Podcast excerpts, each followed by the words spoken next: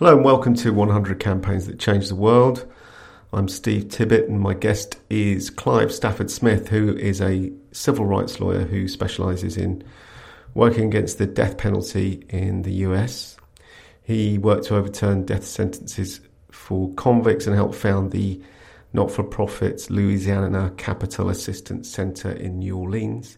He also founded a UK charity, Reprieve, which provides legal and invest- investigative support to some of the world's most vulnerable people, such as those facing execution and those victimised by states' abusive counter-terrorism policies, uh, such as rendition, torture, and extrajudicial imprisonment and extrajudicial killing.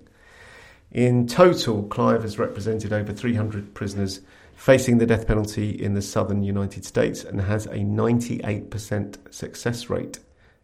But he is perhaps best known, at least in the UK, for defending and working to secure the release of prisoners in Guantanamo Bay, which is the campaign uh, I am talking to him about today. Uh, since the prison camp opened in 2002 by George Bush Jr., uh, almost 800 men have passed through its cells. In addition to unlawful detention, many were subject to torture and other brutal treatment. Today, about 40 men remain, nearly all held without charge or trial. Dozens of these detainees have already been cleared for release by the US military. When Guantanamo Bay was set up, um, it was set up to hold suspected terrorists beyond the reach of the courts. Um, so Clive joined with two other lawyers and initially sued for access to the detainees. Um, and so it was several years before the Supreme Court even allowed lawyers into the prison camp. But Clive has helped secure uh, the release of 69 prisoners from Guantanamo Bay and many more, you know, that he's had an influence on beyond that, you would say. Um, and that includes every British prisoner.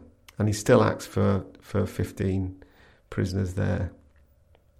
More recently, he started looking into other secret detention sites, including the Bagram Air Base in Afghanistan and the British island of Diego Garcia. Clive has received uh, many honours and awards, uh, too numerous to mention here, but he was ranked number six in the 2009 Times list of Britain's most powerful lawyers. Um, and I'm sure you'll agree he's uh, an engaging subject for the podcast. So here he is.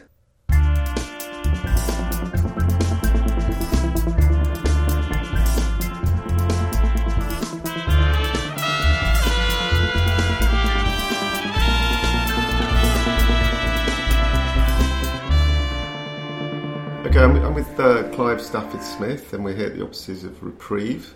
Uh, we're talking about the campaign to close Guantanamo Bay, or rather illegal secret prison and rendition centres, and uh, Clive's um, long history of work on that. And Clive, if I could just ask you to start with, could you just say about how you first got involved with the issue? What was the background? Well, I was doing death penalty work in the Deep South in Louisiana when 9 11 happened. Um, and the immediate response to that in America was this dreadful notion that we were going to set up a prison in Cuba. And, you know, one of the little known things is that the US advocated for the death penalty for everyone. So all these bearded Muslims who were being brought to Cuba were going to face the death penalty.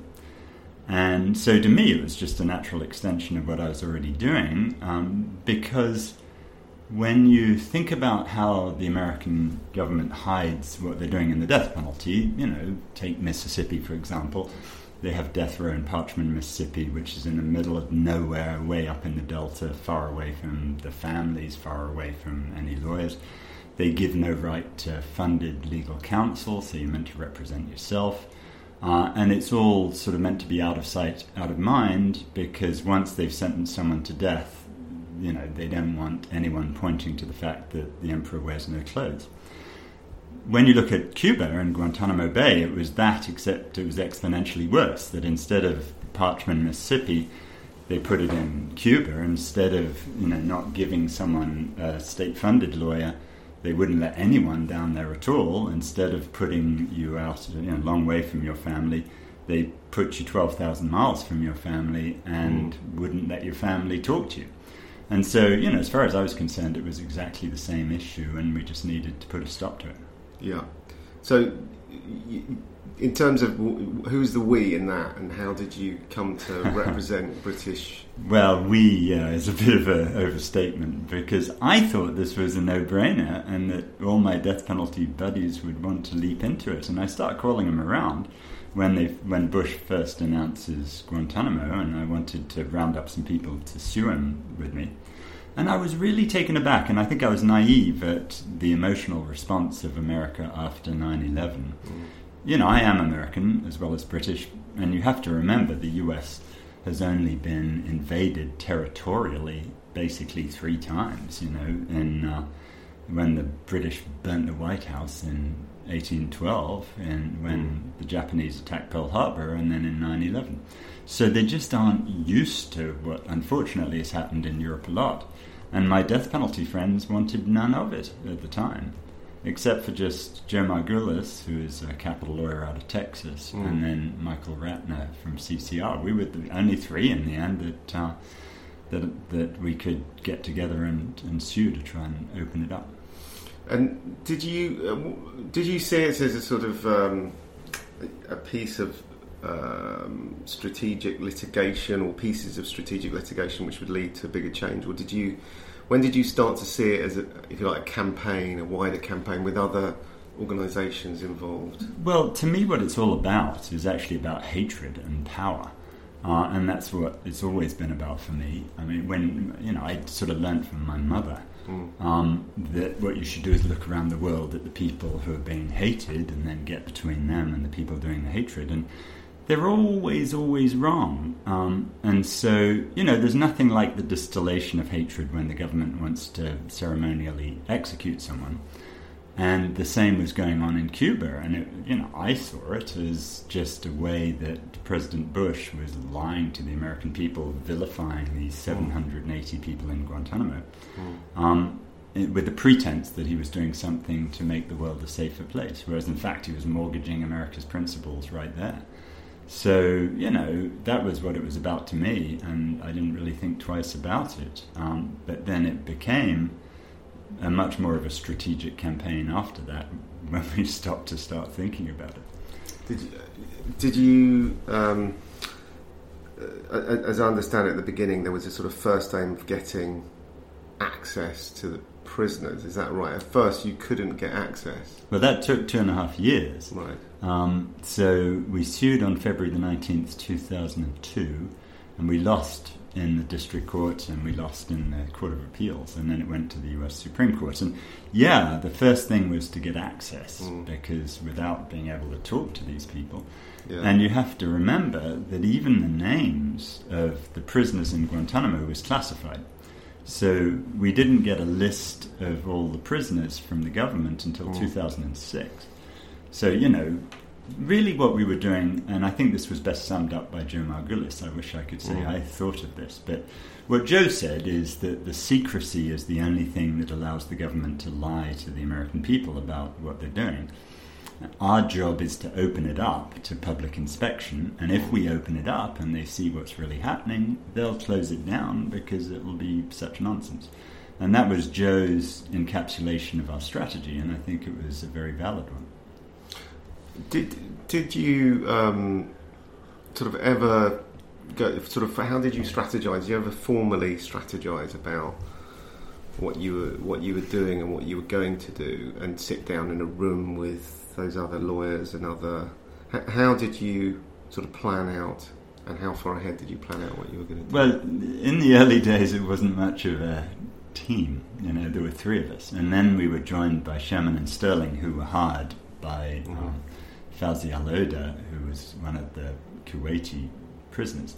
So we had a little more resources going on. And what we did was we basically divided it up according to what each of us was most suited to do. So Joe has always, he's a professor, you know, he's always been into the law, so he took the lead on that.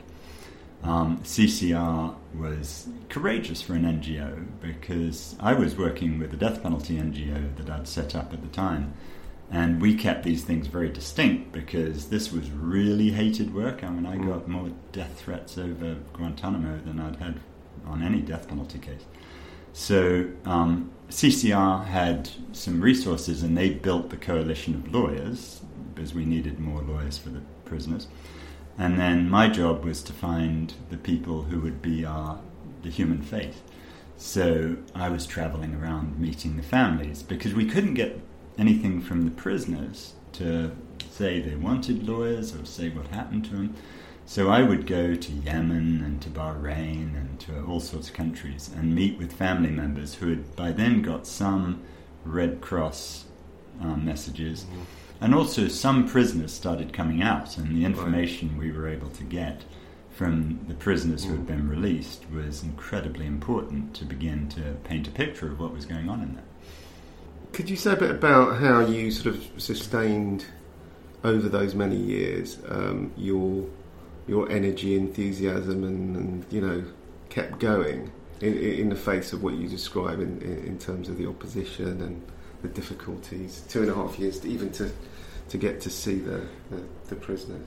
Well, it wasn't difficult. I mean, to me, this was one of the great moral issues of our time, and um, you know, to begin with, it was very hostile, and it must be said that it was very hostile even in a place like Britain.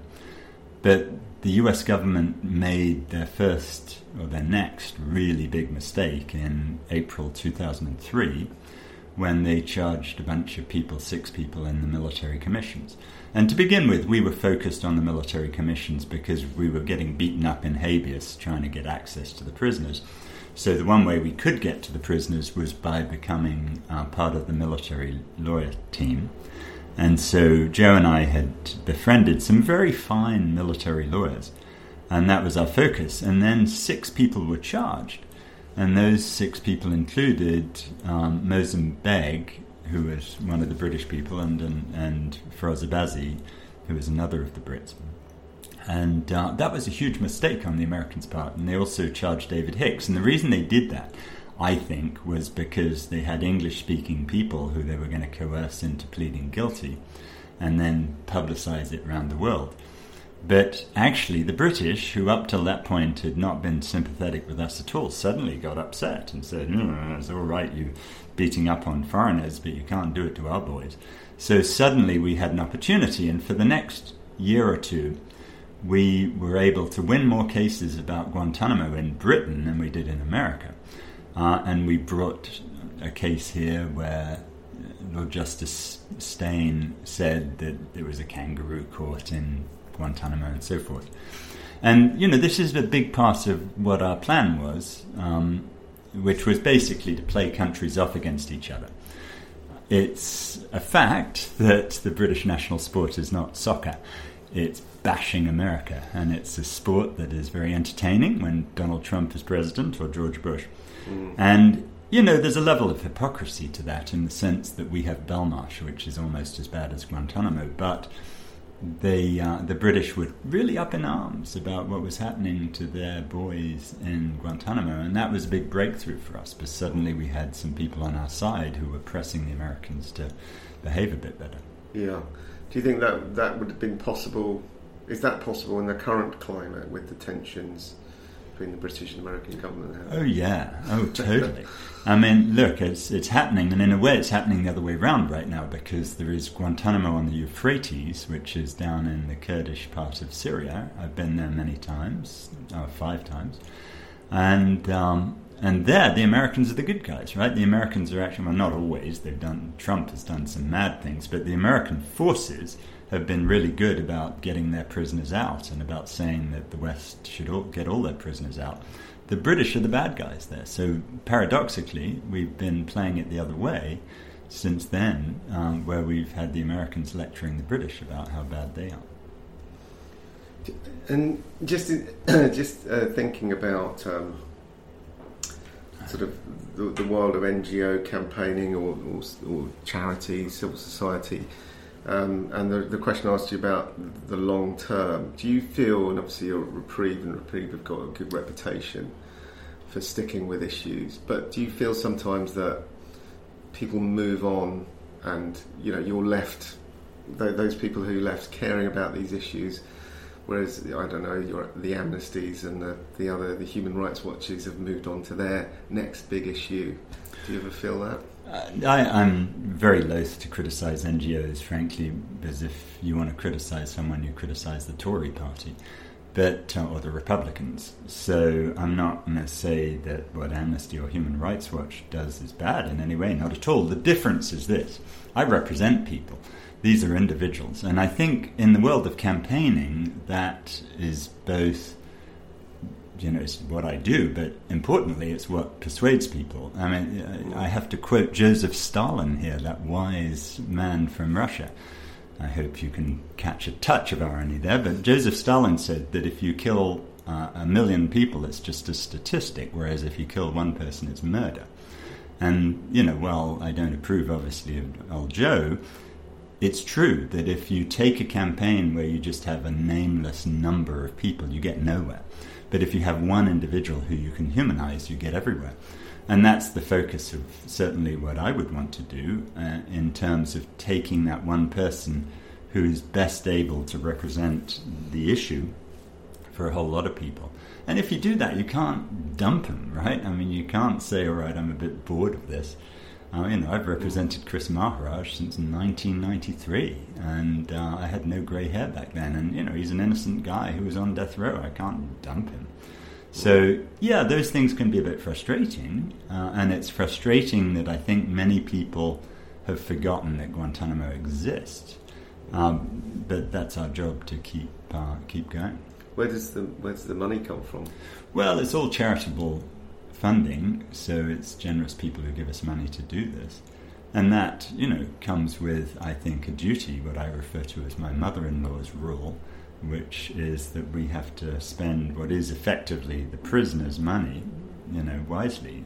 Capital punishment, for example, means that those without the capital get the punishment. So we have to represent a bunch of poor people who have no money you know, I've only ever had one attorney's fee in my entire life, and that was when a friend of mine paid me two six packs of beer to get her out of a traffic ticket. And I'm not interested in representing rich people, I'm interested in representing the powerless people who can't afford it. We're just going to stop there for, for, a, for a short break. For some great music. If it was my choice, it would be really bad music from ABBA. I don't think we can, we can accommodate that.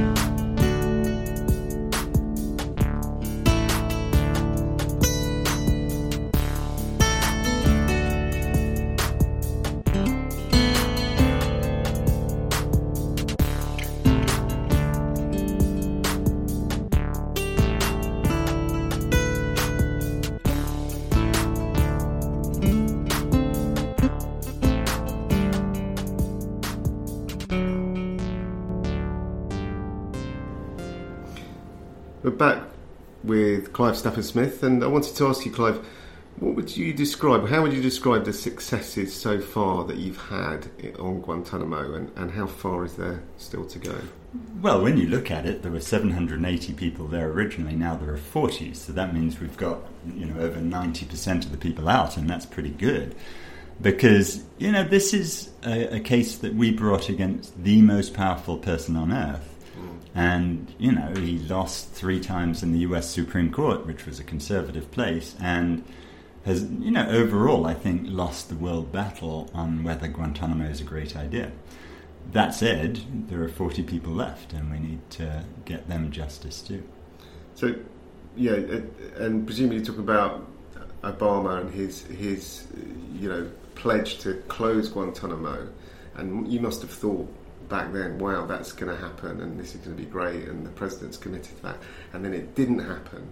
Can you say a bit about, because I'm always a bit confused about why actually it didn't happen? It's really sad, actually. I mean, Obama, I voted for him, but he did some dreadful things when he was in office in terms of human rights. And one was his first promise to close Guantanamo, and he didn't do it. And the reason he didn't do it was he wanted to have a bunch of committee meetings on whether to close it. The Republicans weren't interested in that. They were interested in bashing him and scaring the American people. And so when he took office, we'd been going at George Bush for several years, and by then, 65% of Americans thought we should close Guantanamo. By the time Obama got through, because he didn't fight his corner, 60% of Americans thought that Guantanamo should stay open. So that was just a real lack of leadership. And what was particularly sad is, for example, the case of Abdul Latif Nasser, who's one of the people that I still represent down there. He's been cleared for release for three years. And Obama just failed to send him home in time. And so poor old Abdul Latif is sitting there watching the American election in November. Uh, and Hillary Clinton loses and Trump wins, and Trump has said no one's going to leave, and Abdul Latif's still there, even though these, you know, it's, it's Hotel California if you want to play music, um, where you can check in but you can't check out, and it's just awful that, and I think it's very sad that Obama failed to do what was basically his moral duty. Yeah, so after that period, a long period of time, um, now with Trump, do you feel that that's another retrograde step? He seems quite keen, as you said, on Guantanamo. Well, Trump's an idiot. And, you know, actually, it's much, much better having Trump in the White House than Obama in many ways. Uh, you know, I wish that wasn't so. But Trump plays on fear and hatred. And actually, it's much easier for us to attack him, and there are many more people who hate him than who would ever believe that dear old Barack Obama would do anything bad. So, you know, now, while it's tough, and it's really tough on those individual prisoners, it's actually quite easy to get people upset about Guantanamo again because it's Donald Trump doing it. Were you able to get sort of unlikely people speaking out against it? Were you able to get ex-military people or well there's all sorts of things i mean i think one principle of all campaigning is lefty people basically are vastly over sincere and boring and we've got to avoid that at all costs. And there, are various ways to do that. One is to take the mickey out of them i mean you know george bush and donald trump don't mind if you and i hate them because that reinforces their sense of self. But if we laugh at them they hate it. So, you know, everything in Guantanamo is an opportunity. One time they were threatening to arrest me and send me to prison for 40 years for, if you'll believe it, allegedly smuggling in Under Armour underpants and Speedo swimming trunks.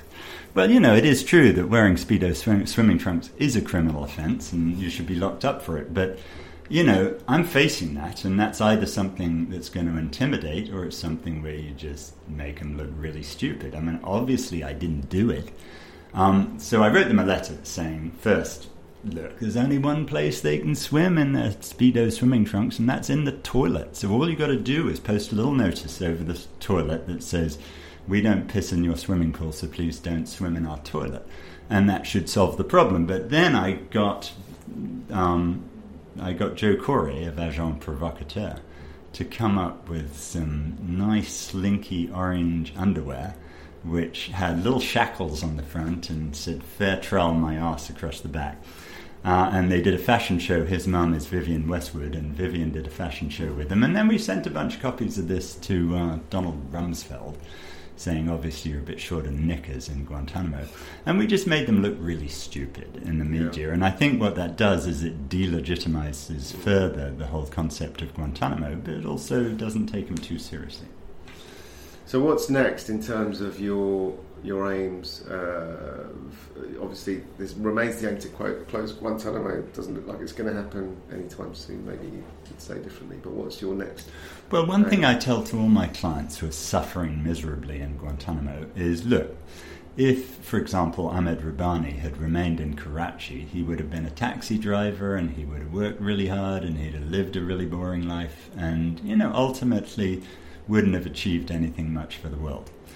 He's in Guantanamo, he can do two things. He can sit there and be miserable, or he can work with me and really change the world and become quite famous. And, you know, that's a promise I make to my clients, is to make them famous. So just in the last few days, the, the, the, the film The Report has come out um, with Adam Driver. And it's about this, the Senate torture report. And this is a golden opportunity for Ahmed to talk about it because he's in the Senate report. And he was mistaken for a guy called Hassan Gul when the Pakistanis sold him for a bounty to the Americans. And he says, Wait a minute, no, I'm a taxi driver from Karachi. And they say, Oh, we don't believe you. So they took him and tortured him for 540 days in the dark prison.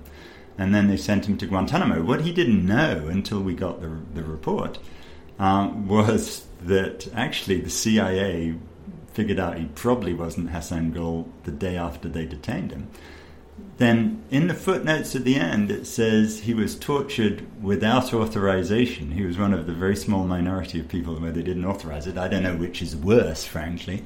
But then in the report it says that at some point the Americans captured Hassan Gul and they brought him to the uh, to the dark prison where Ahmed was. And they let him go because he was cooperating, allegedly. He spent two days in the dark prison. Uh, and then later on, he was let go, went back to Pakistan, carried on his wicked ways, and was killed in a drone strike in 2012. Now, we didn't know that till all of this came out. But the report as a film gives us a wonderful opportunity to put that story out there, which does two things. One is it reminds people about the plight of someone in Ahmed's situation. And two is it can really remind people about how ridiculous and immoral this torture business is and hopefully, in the longer term, uh, change the rules so that we can prevent this from happening in the future. And, and you, you said when we spoke earlier that there are, there are all sorts of centres and, and rendition centres and prisons around the world that are being run by various governments, presumably, but uh, is that is that a, a, something that's spreading or getting worse? Well, one of the problems when America misbehaves, the reason I've always focused on primarily America and to a lesser extent Britain, is if we do bad things like the death penalty or assassination or torture, then that just encourages the people who are already mad. I mean, there's a reason why Putin's going around the world assassinating people in Salisbury and on the streets of London uh, you know, he's a not very good person in the first place, but he now has a legal justification for it because the Americans say it's okay. They're doing it too. And that was something Barack Obama introduced to his eternal shame. So, you know, what we do, it's going to be very hard to persuade the world, for example, to give up the death penalty mm. for as long as America has it. So we need to stop the US doing it first, and, you know, we will. Would you describe what you do or have done on Guantanamo as strategic litigation? Have you, do you think that you, you talked earlier about you know campaigning uh, on one person or using one person as a sort of way in to speak to the public, but do you do you feel like what you're doing is has also a strategic aim of something bigger? It, it's a hugely strategic thing. Whether I'd call it strategic litigation, no, I wouldn't, because that's too narrow. It's, it's the strategic use of power, and the power of the law is one thing. And it is strategic. And, you know, one of the great um, um, thinkers, shall we say, of the entire process in my mind is Brer Rabbit. And I don't know if you remember Brer Rabbit, but Brer Rabbit was all about, please don't throw me in that bra patch, um, because then Brer Fox would throw him straight in the bra patch, and that's where he wanted to go. That's a thing that we end up doing to the governments all the time because the government is the big fox who's kind of stupid and who goes along with that. So let's take the issue of classification. The problem since 9 11, torture, yes, that's awful, various things are awful. I think the very worst thing is secrecy because what we're doing is we're using national security to cover up um, the, the awful things we're doing. And so you know, the essence of that again is what Joe said, which is that you know if we open it up, they'll close it down. And so, for example, I was sitting in a secret facility. Everything our clients say to us is classified, and you're sitting there. And I was with Joe, and we were typing up our notes, and I typed up 30 pages of how Moazzam Begg had been tortured. And they classified everything, and they said, you know, you can't speak about that in public because that's um, methods and means of interrogation. And I said, wait a minute, you know, you murdered two people. Surely that's not methods and means of interrogation. So, anyway, it's a bit frustrating to begin with, but then you realize this is a great opportunity because what we're trying to do, it's not in the courts, it's in the court of public opinion, is show the world what they're doing. So, I wrote a letter to, then it was Tony Blair, saying, Dear Tony. And at the top it said, In Re Torture of British Citizens. And then I detailed the two pages, all the torture. And at the bottom it said, If anything's been taken out of this, it's because your friends, the Americans, don't want you to know that they're torturing our people. Love Clive. And so, of course, they censored it all, but then we get out this blackened document that only has the top line and the bottom line in and then we put it on the front page of the Times. And people's imagination is way more powerful even than the reality of what we were doing. So this caused a monstrous uproar. And then, of course, the Americans had to surrender and let the 30 pages out anyhow. So you end up getting much more publicity for the awful things they're doing because they're fighting you. And you always want them to fight. If they're sensible and they just surrender, then the story lasts for 10 minutes. But yeah. if they fight you, it goes on forever. So we want conflict, always. So, using the courts, I mean, it sounds like if you if you weren't a lawyer, you'd probably be a campaigner anyway. Um, well, it's all about. I mean, it's not just law. So it's. I, I, I grew up as a wannabe writer. I was going to inflict right. all sorts of books on the world, which I am steadily doing, and I'm glad to say that my office uses my books to prop up the computer screens of their computers. Um, so I, the power of the written word is immense, mm-hmm. and that's all the same thing, isn't it? We're trying to persuade the jury out there, who's the population. But do you do you feel that the um, that sometimes you know that the, the, the, courts are a bit of a I'm just trying to think. You know, when you when you're doing your work, how important are the different pieces of the power play, if you like? I mean, you mentioned the media. So, for instance, how important would you put media coverage in, in the sort of pantheon of. Well, it depends what you're trying tools. to do. It, so, you know, it totally depends on the case and the facts. But generally, as generally speaking, judges are very conservative and they think the law is what matters, and that is wrong. The law is a, a tool, it's an important tool, but it's only one tool. Um, and ultimately, what we're trying to do is change the way people behave to be something that's kinder and more decent. So, yeah, we can change the laws, and that's great. And if we hadn't got a court ruling to get into Guantanamo, it would have been a much harder battle. So that was important. But at the same time, the f- of the first 500 prisoners we got out of Guantanamo, the courts ordered the release of zero. And right. the ones we got out were because we released the stories, we got out the stories legally of all these people showing what a total farce it was. And that's what embarrassed the government into letting people go. So, you know, the courts have only released, oh, you know, probably a total of less than 15 people right. in the last however many years. And yet we've got 740 out. So the courts play only a minor role, really. Yeah. And, and in that, um,